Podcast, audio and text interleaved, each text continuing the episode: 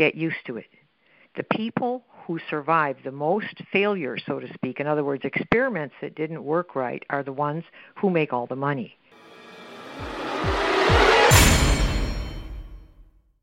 Now, let me just warn you at the front end. Learning, for many people, learning is a very difficult thing, and particularly adults. The minute we don't do it right the first time, out comes the Baileys, out comes the gin and tonic, out comes the, the self flagellation. People start beating themselves up. I can't do this. I don't know how to do it. And your mind does that to you because you want to do it right. You don't want to look like a dope.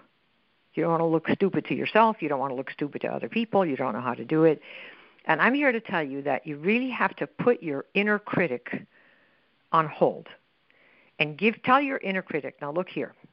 This we're not making any money right now or not what we want. So I'd like you to take a chill pill here and I'm going to learn some things and I'm going to screw it out quite a bit. It's going to be like a 6 month program and for 5 months of it I'm going to be doing it wrong. But in month 6 I'm going to score. See? So now you keep still for the whole 5 months so that in month six we can go on a cruise together. That's why you tell your inner critic that. Because if you don't, you won't survive the learning process. You will not, because you constantly will carp at yourself for not learning how to do it right, not getting it right, not being right.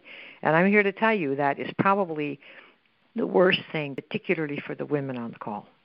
We all think we need to be perfect. I'm here to tell you get ready to screw up, get ready to do it wrong time after time after time after time after time after time after time after time. Period. Get used to it. The people who survive the most failure, so to speak, in other words, experiments that didn't work right, are the ones who make all the money. All of them. There's not a person in front of the room that hasn't fallen down probably more than anybody else in the room, except the person who's higher up than they are. you look at Michael Jordan, what does he say? I've missed most of my shots. He's the highest paid basketball player in the world.